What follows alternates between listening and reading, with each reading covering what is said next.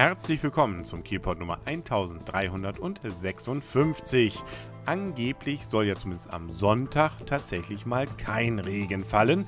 Hoffen wir mal das Beste. Eine solch verregnete und auch insbesondere kühle Kieler Woche kann ich mich zumindest an sowas nicht erinnern. Macht aber nichts, wir Kieler feiern ja trotzdem. Möge sich der Auswärtige darüber entsprechend aufregen. Wobei sich ja eben auch durchaus bei Einheimischen weiterhin das Gerücht hält, es wäre bei der Kieler Woche ja irgendwie nur immer das Gleiche und insbesondere wäre es ja immer nur so ein Fressen und ein bisschen Musik zwischen Hörn und Kiellinie. Dass da auch in diesem Gebiet und auch drumherum deutlich mehr ist, wie zum Beispiel Segeln in Schilksee, wie zum Beispiel Balloon Sale auf dem Nordmark Sportfeld, wie zum Beispiel unsere Uni Live oder oder oder, das äh, muss man dann meistens erst viel zu spät erfahren. Und damit es nicht zu spät wird, seid zum Beispiel nochmal auf das Kieler Woche Hoftheater im Hiroshima Park hingewiesen. Wer jetzt den Hiroshima Park nicht direkt kennt, der ist direkt am kleinen Kiel, beziehungsweise zwischen ja, internationaler Markt und Klein Kiel eben, da in der Nähe mit Blick auf die Oper. Ja, und dieses ist mehr oder weniger eigentlich ein Zelt mit ein paar Bänken äh, drin und draußen und ein paar kleinen Ständen. Und wie es dann auch hier so schön heißt, es ist eine entsprechende Oase der Ruhe. Und das kann ich auch bestätigen. Es gibt dort nämlich insbesondere Figurentheater. Und wie sie es für Figurentheater gehört, ist es natürlich auch insbesondere erstmal an Kinder gerichtet zumindest tagsüber. Zum Beispiel an diesem Sonnabend gibt es nochmal die Schöne und der Schmied und am Sonntag die Prinzessin auf der Blume. Jeweils 14.45, 16 und 17.15 Uhr für Kinder ab 5 Jahren.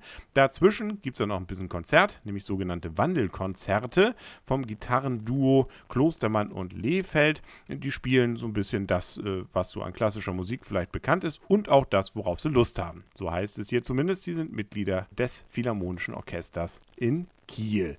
Das Besondere ist auch, dass auch abends dort Programm ist. Jetzt an diesem Wochenende nur in Anführungsstrichen noch Jazz am Samstagabend, nämlich ab 19.30 Uhr.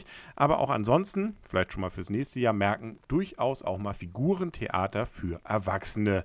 Und das hat es durchaus auch in sich. Insbesondere ist es beruhigend, beziehungsweise auch etwas mal anderes als eben das, was viele vielleicht unter der Kieler Woche so verstehen. Ein weiteres Highlight der Kieler Woche ist erst am Donnerstag angekommen, nämlich die Göteborg. Das ist der größte historische hölzerne Großsegler der Welt und wer möchte, kann dieses Schiff dann auch besichtigen. Sieht wirklich beeindruckend aus, als wenn es gerade aus Fluch der Karibik irgendwie hier nach Kiel geschippert ist und äh, kann, wie gesagt, gesehen werden und besucht werden. Einmal von außen kann man es sehen, wenn man so ungefähr beim Schwedenkai ist, dann kann man da durchaus auch inzwischen ans Ufer ran, wo auch die ganzen anderen Traditionssegler liegen, so abgehend eben vom Satori Kai. Und wer rauf will, der muss dann allerdings 5 Euro dafür zahlen als Erwachsener. Kinder und Familien zahlen ein bisschen weniger. Das geht an diesem Samstag nochmal ab 17 bis 20 Uhr und tagsüber am Sonntag. Nun muss man allerdings fairerweise dazu sagen, die Göteborg ist ein relativ modernes Schiff. Das ist nämlich 1995 dann angefangen worden zu bauen. Ja, und ist dann eben erst seit einigen Jahren wirklich im Betrieb, nämlich am 6. Juni 2003 wurde es mit viel Pomp zu Wasser gelassen. Aber es ist, und deswegen hat es durchaus eine Tradition, ein 1 zu 1, mehr oder weniger Nachbau eines Handelsschiffs, das 1745 auf der Heimreise von China nach Göteborg im Hafen dort auf Grund lief und sank. Das hat man dann vor kurzer Zeit, nämlich 1984, dann wiedergefunden und gehoben und da kam dann auch die Idee auf, einen 1 zu 1 Nachbau zu machen.